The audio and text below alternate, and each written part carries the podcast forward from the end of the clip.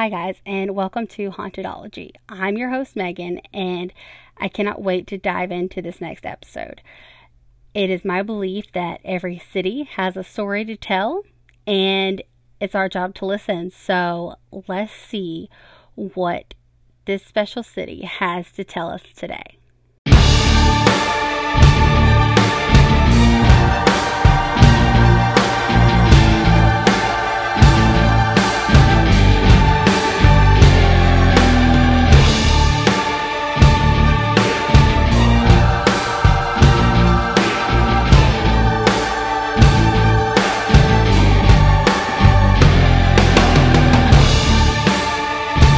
Location we will be talking about in this episode is on East St. Julian Street in downtown Savannah.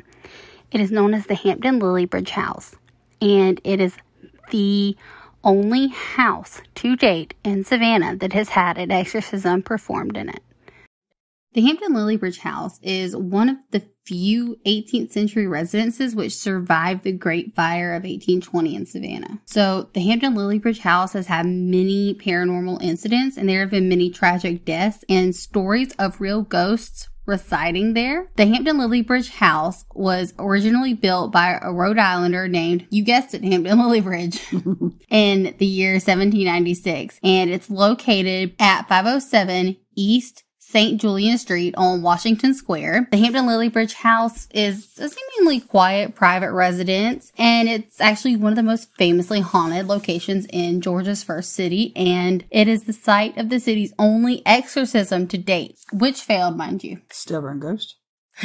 So, how did this place become so haunted and rife with paranormal activity that the only method these people could think of was an exorcism to cleanse the house? Like, what what happened there? Did you even know there was an exorcism in Savannah? No, I've never heard of this house. No, I um, it's not really something that's publicized. If we're going to find out answers about this house, I think the best place to start is the time period in the house after Mr. Lilliebridge's death. After his death, his widow sold the residence and it then became a boarding house. And as we all know, a boarding house in Savannah, it's like rife with bad juju. Like it's just not a good thing. As a boarding house, the Hampton Lilliebridge house hosted at least one tragedy. Imagine that. Definitely. It's a suicide by hanging committed by a troubled sailor in one of the guest rooms. No, poor guy. This death reportedly marred the reputation of the boarding house and the property in general. For decades, no one lived in the house, and this was the first death this house would see, but it was most certainly not the last. The second death would occur in 1963 when Jim Williams, author of Midnight in the Garden of Good and Evil, much like his own life story, the events after this fateful purchase have become a cultural legend.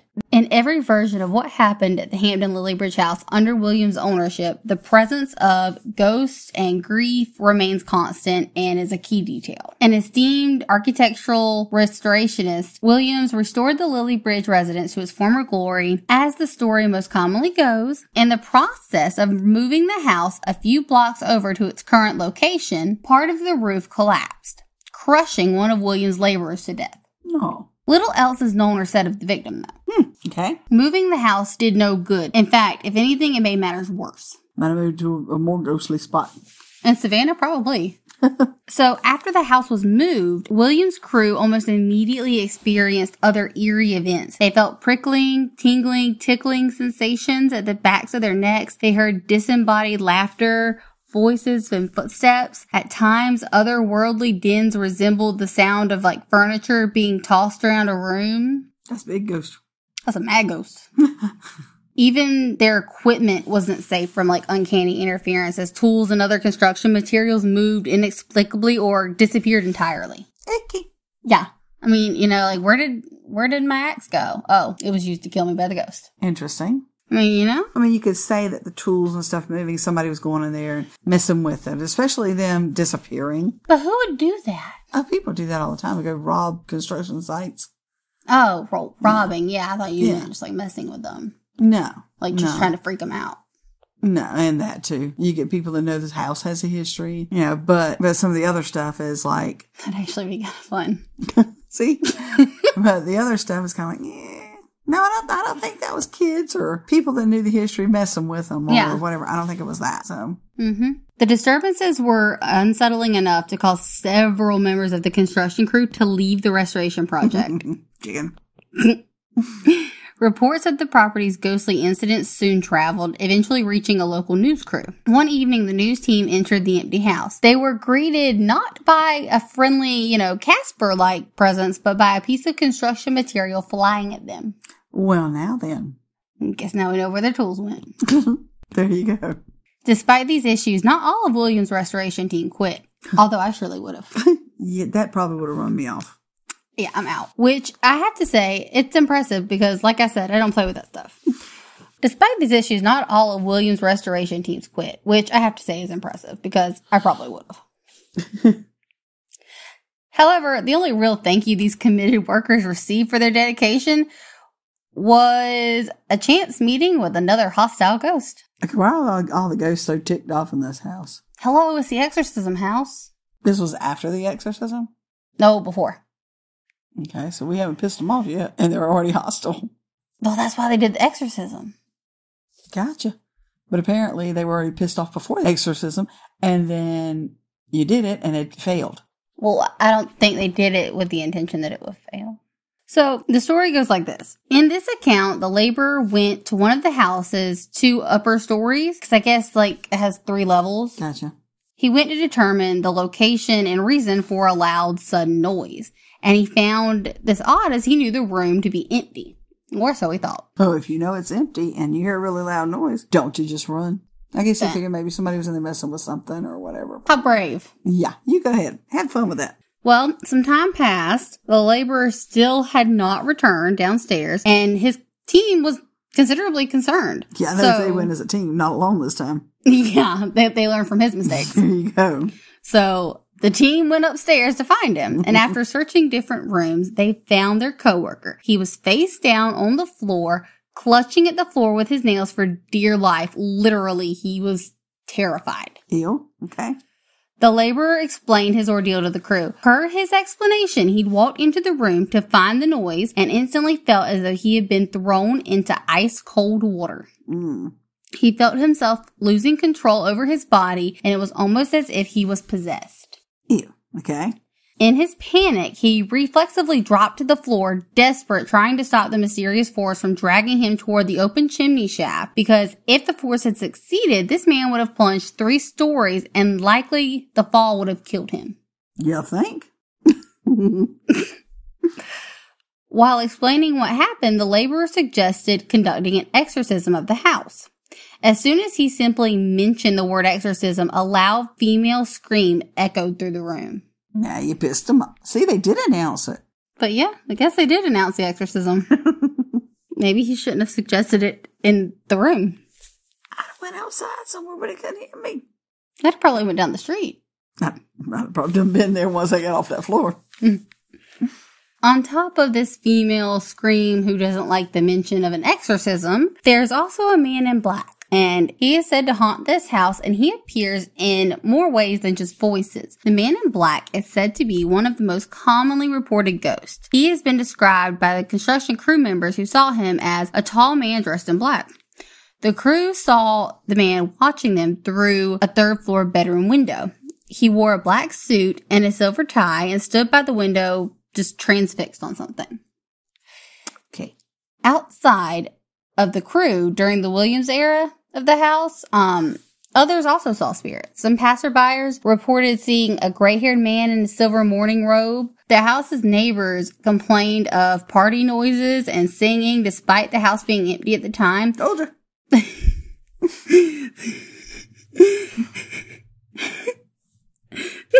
Some neighbors even saw people dancing on the third floor while the house was again vacant. Okey party house. The house didn't even have electrical issues, yet lights flickered on and off at random. A neighbor woman confessed to Williams her fear of a male presence. Not a man, but the presence that she sensed. Okay. Yeah. Regardless of the many grievances and sightings William heard of his property, he rejected the belief that the house was actually haunted. In his dismissal, however, he did admit a significantly sinister detail of the house's renovation. A crypt.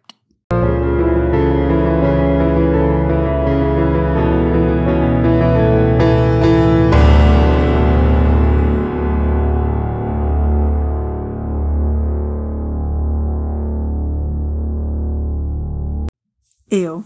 Yeah, you heard that correctly. A crypt. Can you say bad juju? Like a freaking crypt was found under this place, and it only heightens the mysteries. Yeah, you don't go mess with somebody's burial ground. Y'all, y'all piss these people off. They built a house on top of it, and then picked up the house and moved it. Mm-hmm. Yeah, we coming after y'all. Mm-hmm. During the restoration, the crew had to dig up the house's foundation. Oh, wait, hold on. Ew. While the crypt finding wasn't widely publicized, this is how it came to be found. It was during the restoration. The crew ended up having to dig up the house's foundation in order to move it from one location to another. Makes sense. And in their digging, they managed to excavate a buried ancient crypt, most likely from pre-colonial times. Dang. The crypt's walls were actually constructed from lime and oyster shell. Yeah. Some reports describe the crypt as being a tabby crypt and half filled with water. It's Savannah. I can definitely get that. I honestly don't know how much of this is true, but I found it interesting nonetheless. Now, as for the owner of this house and the random crypt, it was during this time that Jim was in Europe and he was unable to investigate the findings. So it's unclear as to what became of the crypt. In all accounts, though, of the Williams period of the house, the only other detail noted about the crypt is its disposal or lack thereof. Mm-hmm. After its discovery, as word has it, the crypt was merely just reburied underneath the house. After they moved it. No, I'm thinking they just like reburied it back wherever it was. Oh, I gotcha. Okay. The precise importance of the crypt and its possible relationship with the host of hauntings at the property are speculative at best, but a crypt was indeed found underneath the house, and it said Williams regretted that he never got to investigate the crypt further, and the mystery possibly of all the paranormal activity could have been solved if we found out more about this crypt. Uh, yeah. You don't know what that crypt was or what Or who it was. stuff it was or yeah. I mean, it could have some bad stuff attached to it. And maybe if you found that out, you could actually counteract it the right way instead true. of just pissing it off. yeah. So, for the workers, shortly after finding the crypt, their mysteries just heightened. Workers' tools would again go missing and reappear minutes later. They oh, would Okay. hear laughing, crying, sometimes growling. Sightings were reported from more than just the crew, though. Neighbors reported seeing shadowy figures through the windows of the house, and many had seen the man in black, and he was standing at the window in one of the upstairs portions of the house. Sounds of eerie music and laughter were again heard playing as if some paranormal party was going on. Sometimes even the screams of a woman was heard. Uh-huh. You know, the woman that screamed when she heard the word exorcism? Yeah. Eventually, Williams just got so intrigued that he actually moved into the house himself and he was in for the ride of his life. I want to move in the house to prove what was going on. I kind of do that from afar. I think he moved in to prove him wrong. Right. So, Right. yeah. Yeah, well, brave man. Either way, dude moves in. Eventually, after moving in and deciding to find out for himself exactly what was going on, right away, as if on cue, the spirits in their own way welcomed him to his house, or should I say their house. Alrighty then. On several instances in the middle of the night, the grating sound of footsteps would wake him, and these footsteps weren't like soft, they sounded like glass being crushed. I've never heard of footsteps sounding like glass being crushed. I know, that's It's a boom boom or something. Yeah. I'm kind of like, Hmm. I'm trying to like think in my head of what, I can't even think of a shoe that would cause that. I mean, unless that's literally what it was. That's how the person, I don't know. There's glass on the floor when the person died or something. I don't know. At other times, William said that he witnessed a shadowy figure approach him and then disappear. One time, Williams, likely both intrigued and annoyed by the paranormal presence, tried pursuing one of the spirits, chasing it down a hallway until it abruptly slammed the door in his face. Well, maybe that's it. You just need to let them know that you're not scared and they're not going to bully you around. Well, he then attempted to open the door, but it was locked. No, yeah, he didn't scare that poor ghost. He finally just decided to give in to the fact that his house was haunted and it was time for Savannah to see her first and still to this day only exorcism. That's interesting that there have been no more in Savannah. I know. And of all the bad things going on in Savannah, only one person said, hey, maybe we should exercise this house. Uh, yeah, just exercise the whole dang town. I don't, I don't know. Um, that's Yeah. interesting. We need like a shower rain of holy water. So it was after all of these personal encounters, like I said, that he finally stopped ignoring the fact that his house was haunted and he consulted Reverend Albert Rhett Stuart and Episcopal bishop. Finally, after so many sightings and reportings of paranormal phenomena, on December 7th, 1963, an exorcism was performed on the Hampton Lilliebridge house by the Episcopal Diocese of Georgia. The exorcism went on for a full 45 minutes. Holy moly. His efforts were not in vain, though. The exorcism did, in fact, succeed, but only for less than a week. Okay, then it did not succeed. We And got rid of them for a few days. oh no, they just got PO'd and went and regrouped. you didn't get rid of them. They just went and regrouped somewhere. Yeah, no. A few days later, the disturbances resumed, this time with a vengeance. Duh. Voices, footsteps, screams, and the feeling of a very malevolent male presence permeated the Hampton Lilliebridge house. A series of paranormal investigators, psychics, and related organizations have examined the property, including the American Psychological Research Foundation, and all agreed that paranormal activity has occurred within the house. Well, duh. I thought we already established that. Well, I mean, you know, it could just be the hype and like Yeah, makes sense. wanting to bring attraction to your house. I don't know. But the officials went in and said it's legit, so it's legit now.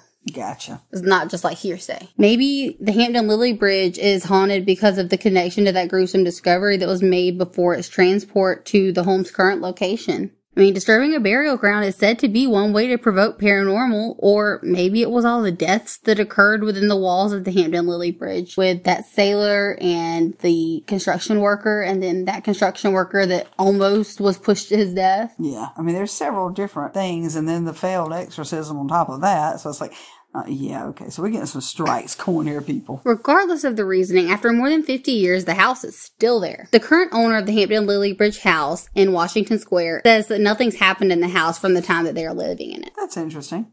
I know. Maybe they were kind of ticked with the other guy because he moved it. Maybe. Otherwise, they may not have bothered him either. Maybe. Interesting. I still wouldn't have moved in. yeah. But they say they've never experienced any paranormal incidents. Paranormal experts say this is not the first time that a haunting has just ceased to happen, though. I can believe that. I mean, just different circumstances, different people. Mm-hmm. Yeah. Some bother the ghost more than others. And it's just that sometimes ghosts inside the house simply vanish or move on to haunt some other location. Maybe they had some other unfinished business somewhere else. Yeah, well, I mean, you got to think he moved it, he completely restored it. He had construction people all in here, and they're they're they're hammering and they're sawing and they're whatever all they were doing. Everything's settled down now. Mm-hmm. So so now the ghosts are like, okay, look, we'll just we'll just see how it goes. We'll see, you know, if things are okay, then we'll let these people live here peacefully. As mentioned, other owners have moved into the Hampton Lilliebridge house after Jim Williams. Despite its haunted reputation, the Hampton Lilliebridge is still a residential property and a private residence. As such, it's not open for the public for tours or visits or anything, but you know, who could blame them? Yeah, I don't want y'all from my house. However, as of 2018, the house is listed on real estate sites as being for sale for a mere $2,150,000. The Hampton Lily Lilliebridge house can be yours to own and experience. For that price, though, it comes with its own ghost, and I guess that's not a bad price. I don't know who go and rate on a ghost these days, though.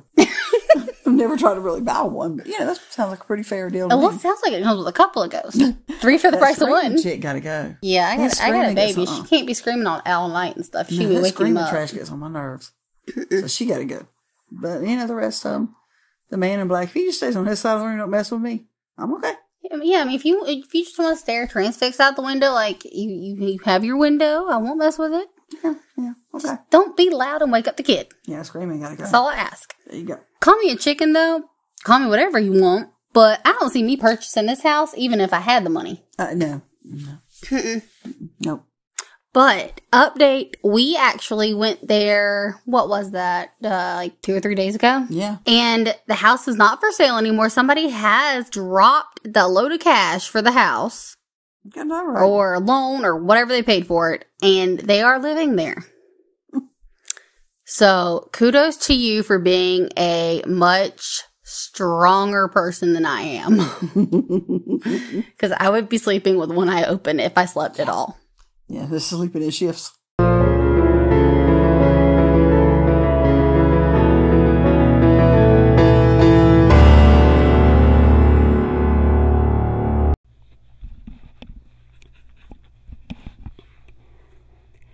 Hi, guys. Thank you so much for listening to this episode of Hauntedology. I'm your host, Megan, and I greatly appreciate it. I do all of the writing for these shows myself, so it means a lot that you guys sit here and listen to what I have to say. Like I said, I believe every city has a story to tell, and I want to tell it. So don't forget if you want to keep up and not miss anything, even social media wise, you can always hit me up on the Instagram page for the podcast at Hauntedology or my personal Instagram at Meggs underscore Noel. That's M E G G S underscore N O E L. Or on Twitter at Hauntedology and at Megan Noel Fit.